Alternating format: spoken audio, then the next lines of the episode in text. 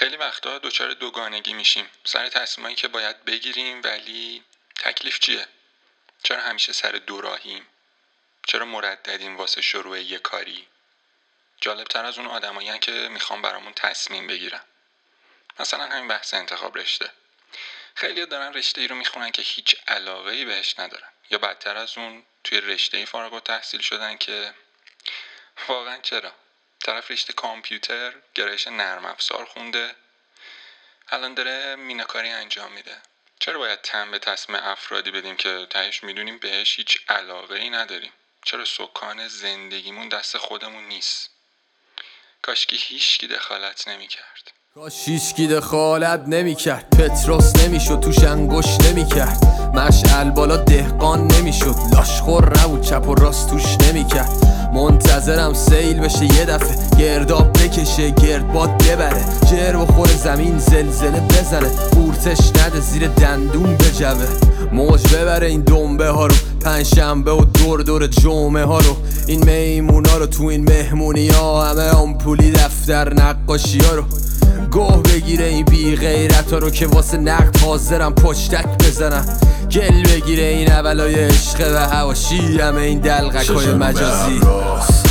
هفت راه من باز. توی عمقم خود قواس رسیدم به یه حال تناز. نوک پا سر بالا دست باز. سلامتی هر کسی تنهاست. منتظرم تا فقط سیل بیاد بارون کاش بزنه اجازه بدین قبل از اینکه سراغ قسمت چهارم بریم از همه دوستان بابت نظرات مثبت و البته پیشنهاداتی که دادن تشکر کنم. گفته بودین از تجربیات شخصی خودتون هم بگین و اینکه فیلم و کتابای مرتبط هم معرفی کنین. یه سری هم گلگی کرده بودن شما هدفتون صحبت در مورد ارتقاء کسب و کارمون بوده. چرا رفتین سر شخص خودمون؟ ببینین این که من بیام بگم واسه کسب و کارتون این راهکار رو دارین. این کار رو باعث پیشرفت توی شغلتون میشه. به این صورت برنامه ریزی کنید. این کار رو بکنید این کار رو نکنید. تا زمانی که ذهنتون درگیر رابطه عاطفیتونه یا نیاز داره بابت یه سری نیازهای شخصی تغذیه بشه عملا بحث در مورد کارمون بیفاید است. واسه همین اول از خودمون شروع کردم. یه سری موارد به ظاهر کوچیک. انقدر مهمه که تا وقتی بهشون سری نزنیم وضعیت همینی هست که هست.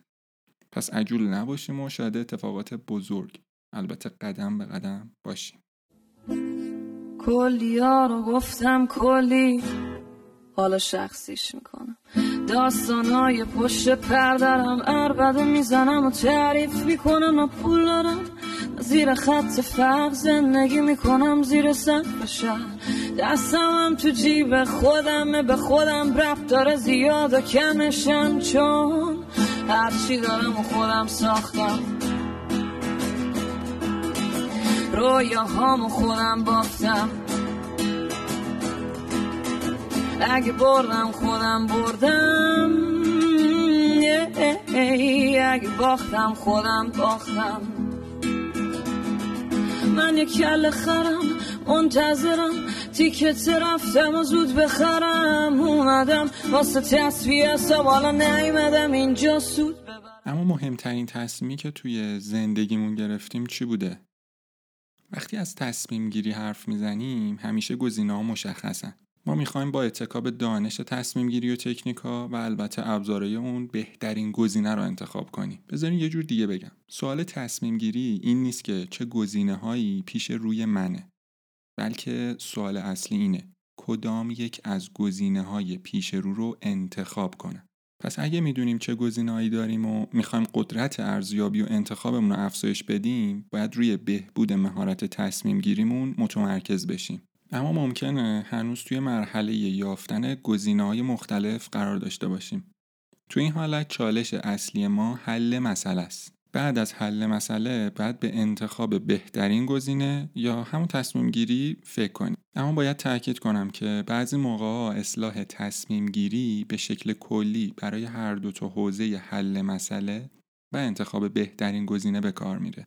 اما توی فضای آموزش مدیریت استفاده از عبارت تصمیم گیری و حل مسئله رایج تره و وقتی این دوتا رو بغل هم به کار ببریم یعنی منظورمون از تصمیم گیری مشخصا انتخاب بین گزینه های موجوده اما بذارین یه اشاره به سطوح تصمیم گیری داشته باشم یعنی استراتژیک، تاکتیکی یا عملیاتی. یکی دیگه از روش های تقسیم بندی تصمیم گیری ها استفاده از سطوح تصمیم گیریه. همه تصمیم گیری ها توی سطح نیستن. می‌تونیم اونا رو به سه دسته تصمیم های استراتژیک، تصمیم های تاکتیکی و تصمیم های عملیاتی تقسیم بکنیم. تصمیم های استراتژیک اثرات بلند مدتی دارن. معمولا هم نیازمند تخصیص جدی منابع. مثلا وقتی کسی درباره انتخاب رشته دانشگاهیش تصمیم می‌گیره یا مثلا شرکتی رو برای ادغام عمودی و خریداری چند شرکت دیگه برنامه ریزی می‌کنه وارد قلم روی تصمیم گیری استراتژیک شده. تصمیم های تاکتیکی یه لایه پایین ترن و اصطلاحا هم گفته میشه که از تصمیم های استراتژیک حمایت می‌کنن و پیاده سازی اونا رو تسهیل می‌کنن. مثلا اگه استراتژی بلند مدتتون مهاجرت به کشوری انگلیسی زبان باشه وقت گذاشتن برای یادگیری زبان انگلیسی یا گوش دادن منظم به پادکست های انگلیسی یه تصمیم تاکتیکیه. اما تصمیم های عملیاتی یه لایه پایین ترن و به کارهای روزمره ما مربوط میشن. مثلا انتخاب اپلیکیشن مناسب برای گوش دادن به پادکست ها یا مثلا انتخاب یه مسیر مناسب برای سریعتر رسیدن به کلاس. میشه گفت اینا نمونه از تصمیم های عملیاتی هن. خب پس تا اینجا با سه تا از سطوح تصمیم گیری آشنا شدیم. چی شد؟ استراتژیک، تاکتیکی یا عملیاتی؟ Gidenler hey seni soru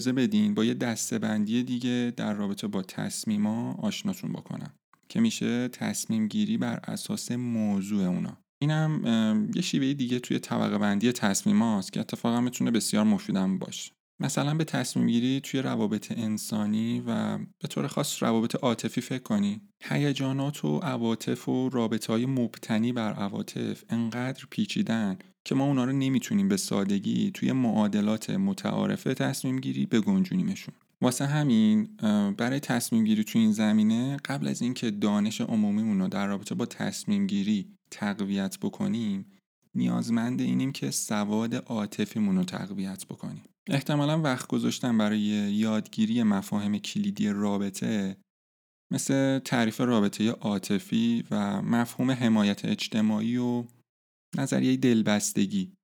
موضوعاتی تو این سبک. اینا می‌تونن تاثیر بیشتری روی کیفیت تصمیم گیری ما داشته باشن. یا مثلا تصمیم گیری توی مذاکره. اونم از همین دسته. با وجود اینکه همه اصول پایه تصمیم گیری توی مذاکره هم صدق می‌کنه اما کسی که می‌خواد کیفیت تصمیم گیریشو توی بحثی مذاکره بهتر بکنه بعد برای یادگیری اصول مذاکره و تکنیک های مرتبط با اون وقت بذاره. یا مثلا تصمیم های اجتماعی. اینم نمونه دیگه ای از تصمیمان که می‌تونیم اونا رو هم به صورت مستقل بررسی کنیم. اینکه شما زبالاتون رو تفکیک کنید یا اونا رو کاملا در هم ریخته و مخلوط تحویل کارکنان شهرداری بدین یا توی سطل زباله بریزین نمونه ای از تصمیم اجتماعیه. انتخاب بین استفاده از کیسه زباله پلاستیکی یا کاغذی خاموش کردن یا نکردن یه دونه لامپ خریدن یه ماشین سدان یا ماشین SUV تنظیم کردن موتور کمک به یه مؤسسه خیری از طرف شرکت یا از طرف خودتون اینا همه نمونههایی از تصمیمایی که تو این گروه قرار می‌گیرن. تو این نوع تصمیما انتخابای شما نتایج و دستاوردهای قطعا داره که ممکنه توی کوتاه مدت یا حتی توی بلند مدت تبعاتش رو نبینید. واسه همین اگه می‌خواین تصمیم های اجتماعی بهتری بگیرین قبل از اون که دنبال مدل های مختلف تصمیم گیری و تکنیک های تصمیم گیری باشین بهتون پیشنهاد می‌کنم واسه یادگیری یه سری مباحثی مثل تفکر سیستمی رو حتما دنبال کنید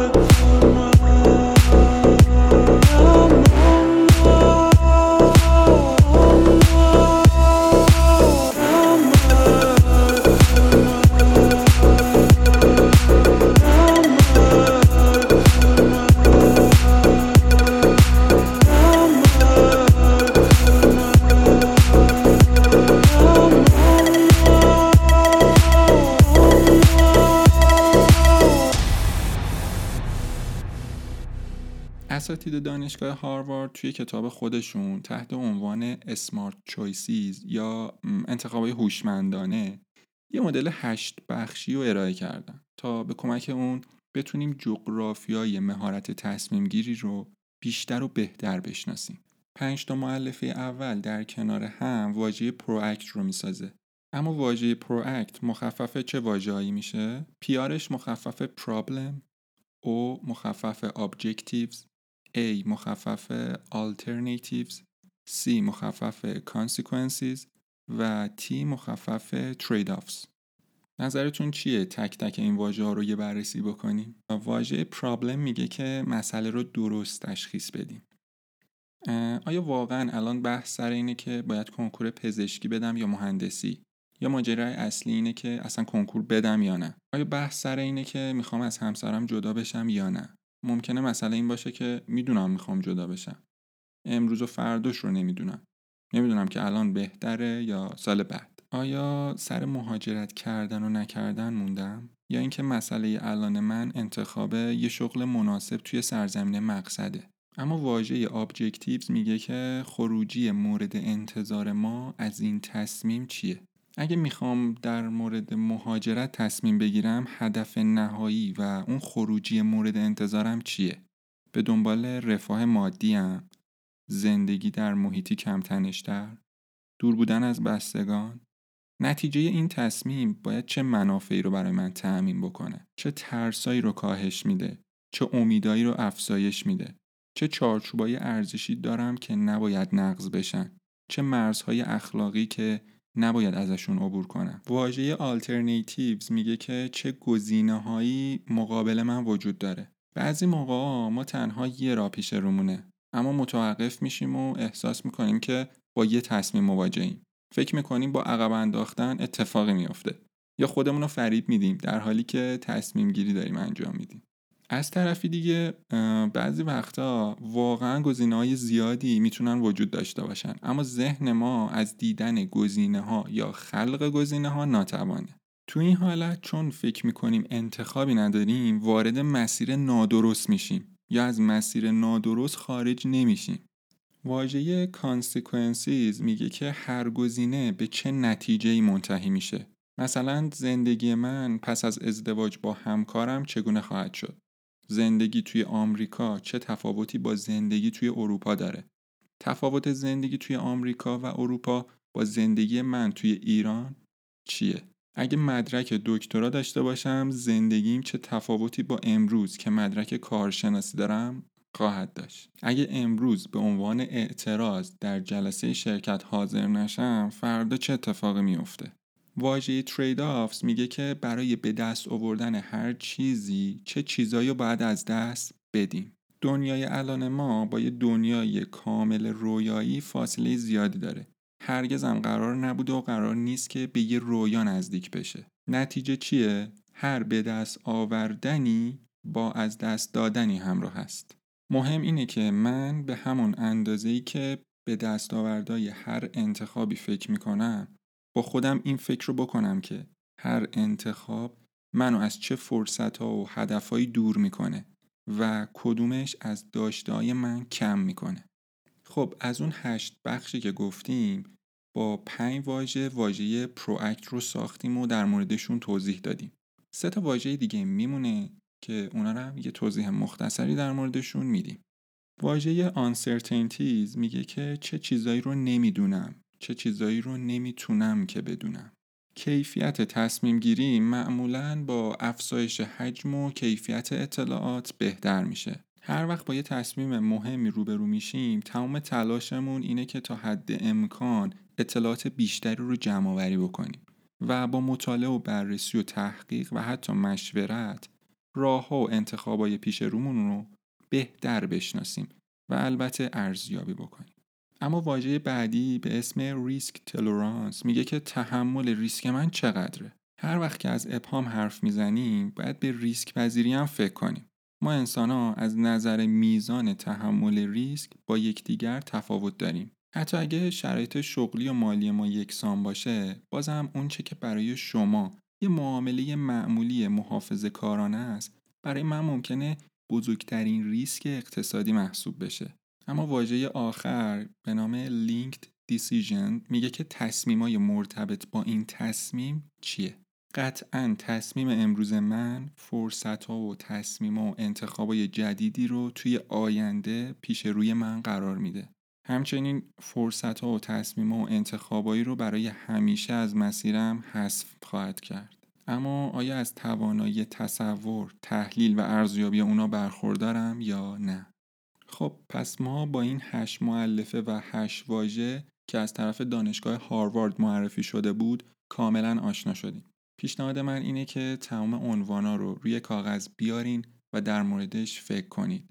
اگه قرار مجدد این بخش رو گوش بدین پس بزنین عقب و یه بار دیگه یه ریویو داشته باشین. بخش بعدی در مورد تردید توی تصمیم گیری صحبت می‌کنیم. مخصوص کسایی که وقتی تردید می‌کنن باعث میشه که از انتخاب کردنم بترسن.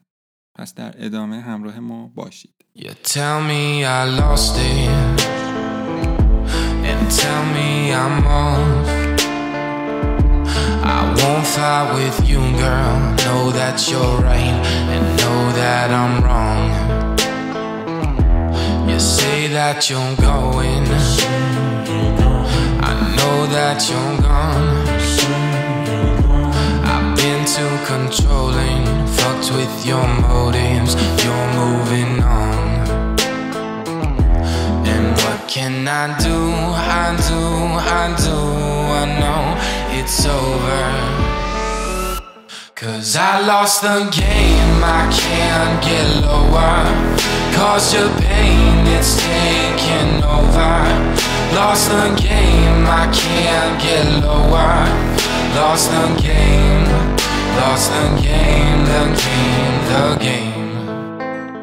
واقعیت اینه که تاثیر تردید مخصوصا اگه به یه رفتار دائمی و مزمن تبدیل بشه می‌تونه در حد یک اختلال جدی به کیفیت زندگی ما لطمه بزنه. ترس از تصمیم گیری به حدی جدیه که براش یه نام اختصاصی هم در نظر گرفتن به نام دیسایدوفوبیا. خب همونطور که مشخصه این عبارت از ترکیب دو تا کلمه دیساید به معنای تصمیم گیری و فوبیا به معنای ترس بیدلیل شکل گرفته. ترس از تصمیم گیری یا فوبیای تصمیم گیری باعث میشه ما جرأت انتخاب یه گزینه رو از میان گزینه های موجود نداشته باشیم. این در حالیه که توی بسیاری از موارد گزینه درست رو می‌تونیم به سادگی از میان گزینه های پیش رومون تشخیص بدیم. اما کمال طلبی و ده ها عامل دیگه ما رو به سمت توقف و تصمیم نگرفتن سوق میدن. البته اینطوری هم نیست که ما از همه تصمیم رو بترسیم. تصمیم گیری توی برخی از موارد ترسناکتره و توی برخی موارد ساده تر. به تعبیر والتر کافمن شاید به همین دلیله که ما بعضی از موقعها تصمیم های ماکروسکوپیک مثلا این رابطه رو قطع کنم یا ادامه بدم. به تصمیم های میکروسکوپیک آیا این رابطه رو میشه فعلا برای چند ماه ادامه داد؟ فرار می‌کنی چی بابا؟ حالمون بد شده از بدحالی. هی می‌خونه میرن آدما. کجا میرن؟ جای ندارن برن. میان خوبه. یه اومدی صدا تو قربون اون همه وفا تو قربون اومدی صدا تو قربون این همه وفا تو قربون. می‌دونی که جا تو قلب یاره. پیش تو دلم بهاره عاشق روزگاره. اما روزگار وفا نداره. باز اومدی تو شعر من درد دلم تازه شده. شهر غریب و بی صدا از تو پر آوازه شده. اومدی صدا تو قربون این همه وفا تو قربون. می‌دونی که جا تو قلب یار. حالا بحثی که به وجود میاد قانع شدنمون به یه تغییر کوچیکه. مثلا مدت هاست که تصمیم به تعویض و ارتقای ماشینمون گرفتیم. اما باید ده ها میلیون تومن پول روی قیمت ماشین فعلی بذاریم تا ماشینی که کمی بهتره رو خریداری کنیم. نمی‌تونیم این تصمیم رو فراموش کنیم و نه جرأت داریم که به صورت قطعی تصمیم بگیریم. اینجا چه اتفاقی میفته به سراغ یه راه حل دیگه ای میریم. مثلا فعلا ضبط ماشین رو عوض کنم تا ببینم چی میشه. شاید بشه با همین ضبط جدید تا مدتی همین ماشین رو تحمل کرد. شاید اینجا تشبیهی که پیتر توی کتاب پنجمین فرمانش درباره تفکر سیستمی رو مطرح می‌کنه قابل استفاده باشه. میگه که با تقسیم یک گاو به دو قسمت دو گوساله نخواهیم داشت بلکه یک گاو مرده خواهیم داشت. ما با خورد کردن یه تصمیم به تصمیمهای کوچیکتر عملا اصل اون تصمیم رو کنار می‌ذاریم و سرگرم انتخابای دیگه ای میشیم. داستان دیگه در مورد اولویت هاست. می‌دونیم که دیر یا زود بعد راجع به موندن یا رفتن از کشور تصمیم بگیریم. اما به دلیل ترس از گرفتن این تصمیم میگیم فعلا که مشغول درس خوندنم. بذار لیسانسمو بگیرم. بعدا به این مسئله فکر می‌کنم. الان اولویت من مهاجرت یا موندن نیست. اولویت دانشگاه است. داستان جایی جالب تر میشه که باید از یه مشاور کمک بگیریم. مسئولیت این تصمیم خیلی زیاده. اگه خودم گزینه ای رو انتخاب کنم، بعدا همیشه احساس پشیمونی می‌کنم.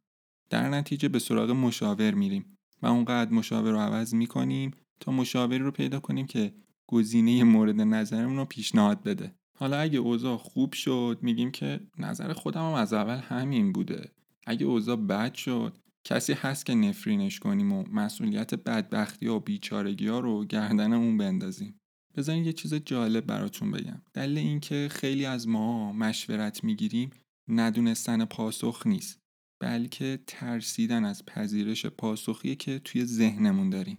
اگه کسی واقعا گزینه درست رو ندونه یا اطلاعات کمی داشته باشه منطقیه که به سراغ مشاور بره. اما اگه من و شما پاسخمون رو تقریبا با قطعیت می‌دونیم به احتمال زیاد مشورت گرفتن یکی از مکانیزاییه که ما برای فرار از تصمیم گیری می‌گیریم.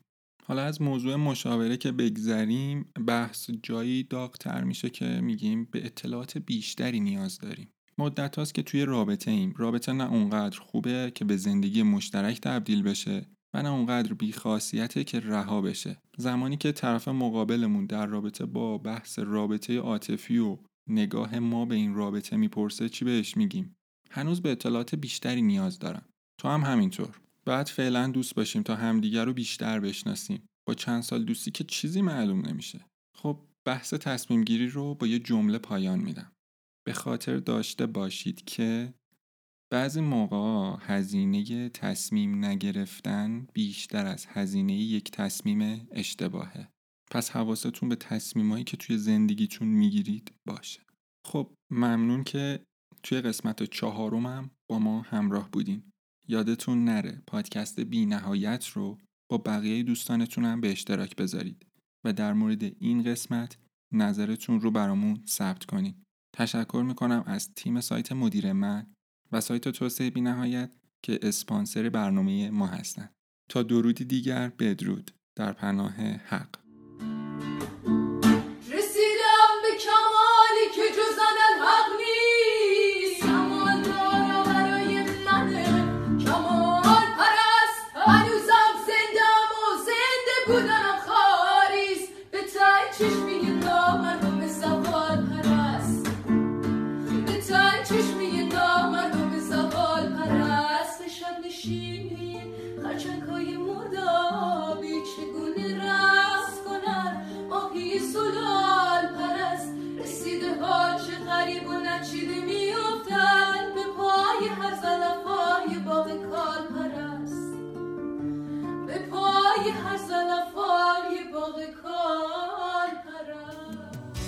در این زمانه بیهای و روی لال پرست.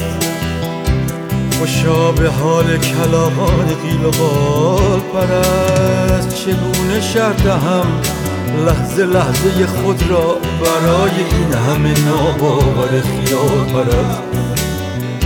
برای این همه ناباور خیال پرست. به شب نشینی خرچنگ های مردابی چگونه رقص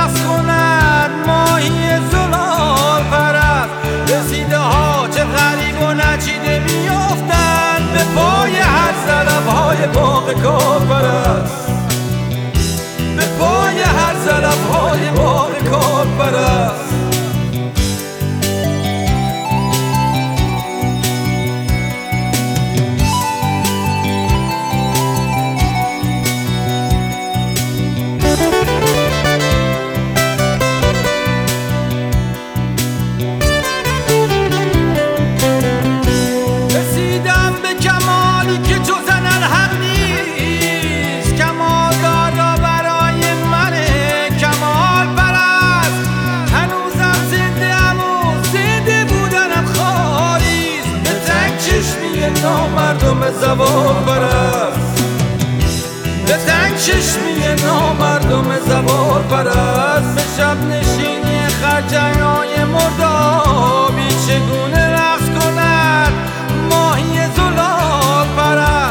رسیده ها چه غریب و نچیده میافتند. به پای هر زلف های باغ کار پرست به پای هر زلف های باغ کار پرست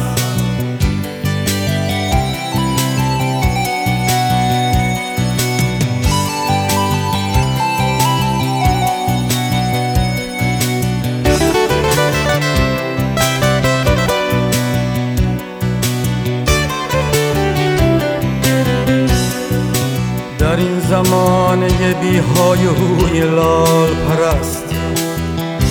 خوشا به حال کلاقان دیل و بال پرست. چگونه شرط هم لحظه لحظه خود را برای این همه ناباور خیال پرست؟ برای این همه ناباور خیال پرست. به شب نشینی خرچنگ های مردابی